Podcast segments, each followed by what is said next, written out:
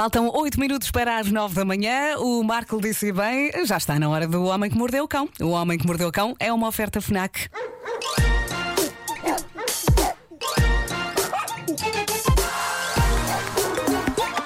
O homem que mordeu o cão.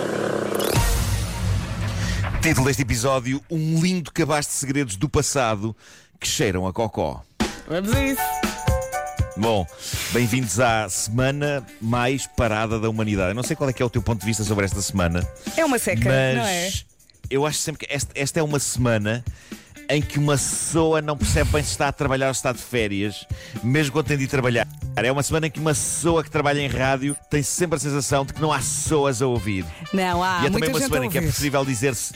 Mas é, mas é uma semana em que é preferível dizer pessoa em vez de pessoa, porque está tudo a meio gás, inclusivamente algumas palavras Sim, sim. também. Ahm, feita esta introdução, vamos então à ordem do dia. Ora bem, há um episódio dos Simpsons, que até te posso dizer que é o oitavo da temporada 9, em que a polícia de Springfield. A cidade dos Simpsons tem uma ideia simples, mas venda para caçar criminosos de que anda à procura.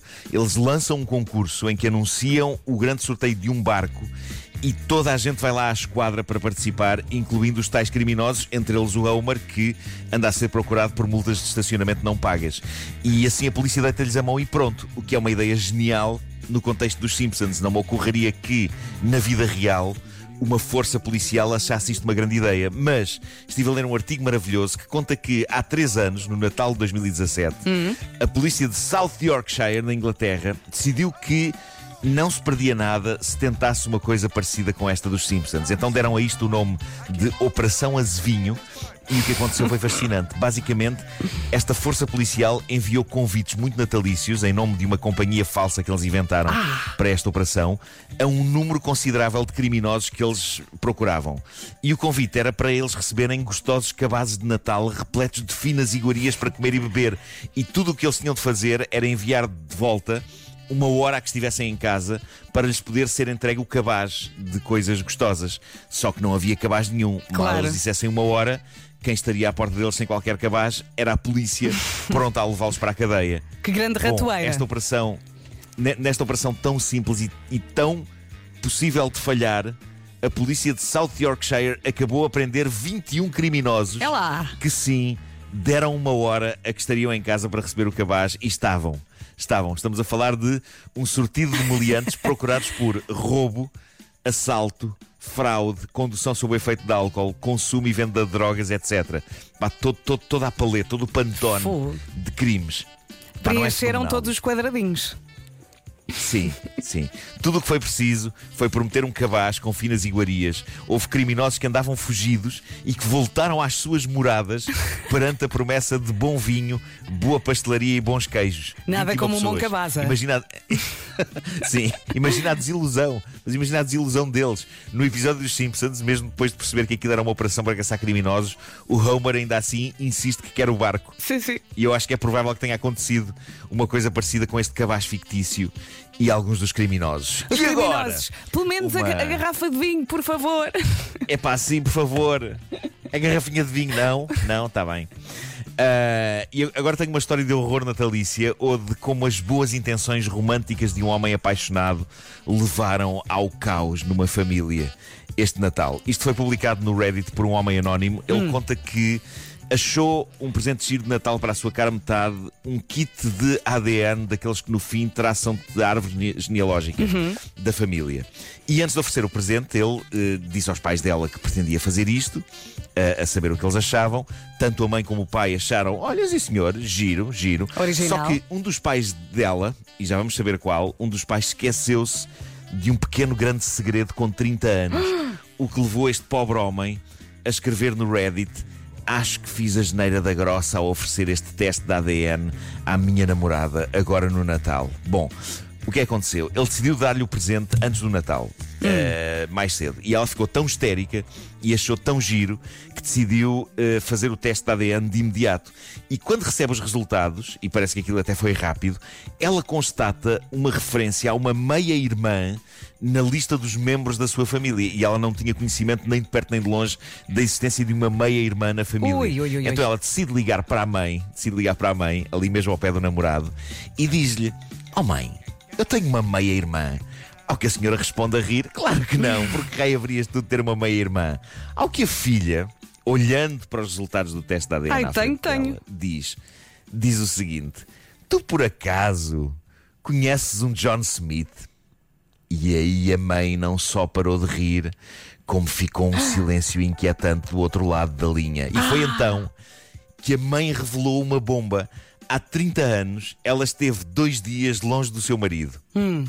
Dois dias em que viveu uma curta mas intensa aventura com o seu ex-namorado. Foi um fim de semana tórrido. Tão tórrido que gravidez aconteceu.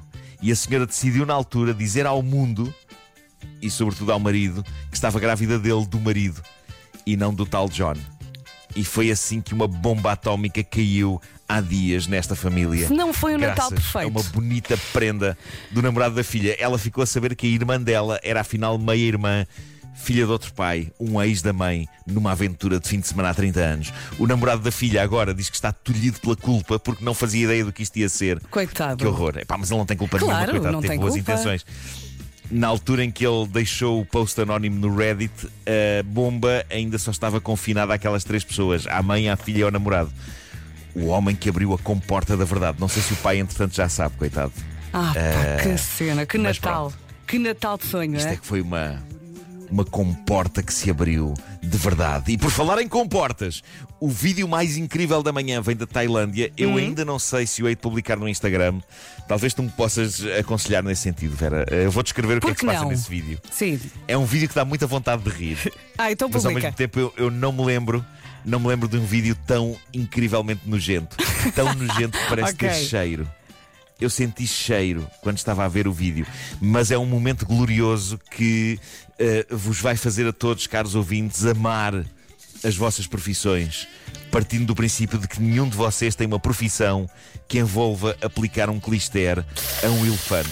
Ui, ui, ui, ui, ui, ui. Ui, ui, ui. Agora, que- agora que penso nisso, Vera, Não. é provável que tenhamos pessoas, pessoas entre o nosso público que já tenham levado a cabo esse procedimento. Não, e agora Eh, que falas não sei. nisso, eu acho que já vi esse vídeo. No- o Já senhor, viste? pronto, aplica e depois basicamente cai de costas, não é? isso, é isso. Com aquela eu não, explosão. eu não sei se, não sei se.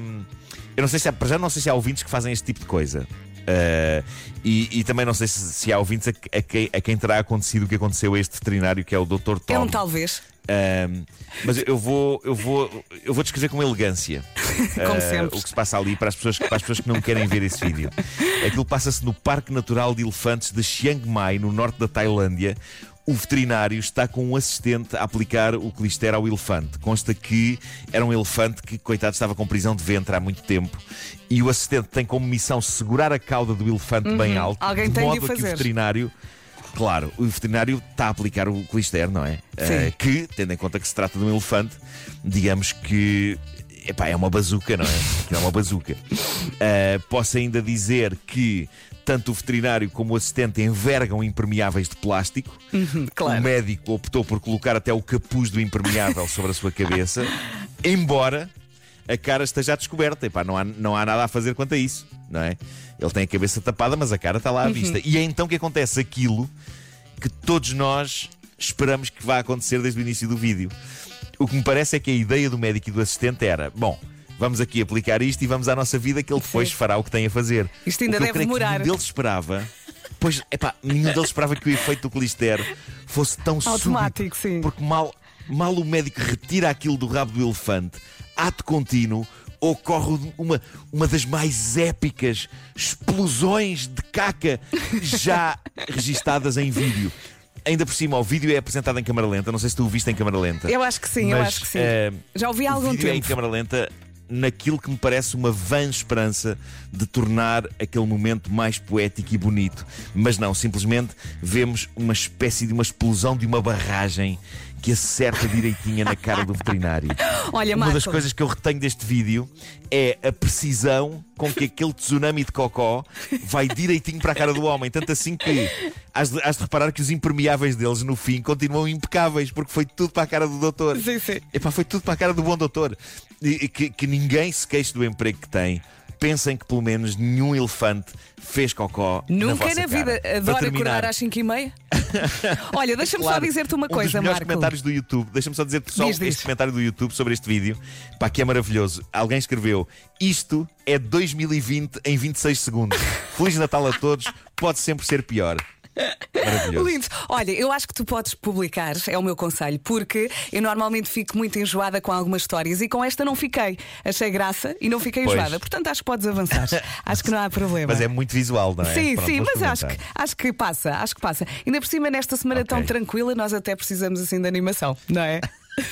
É isso, é isso. o Homem que Mordeu o Cão foi uma oferta FNAC. Chega primeiro às novidades.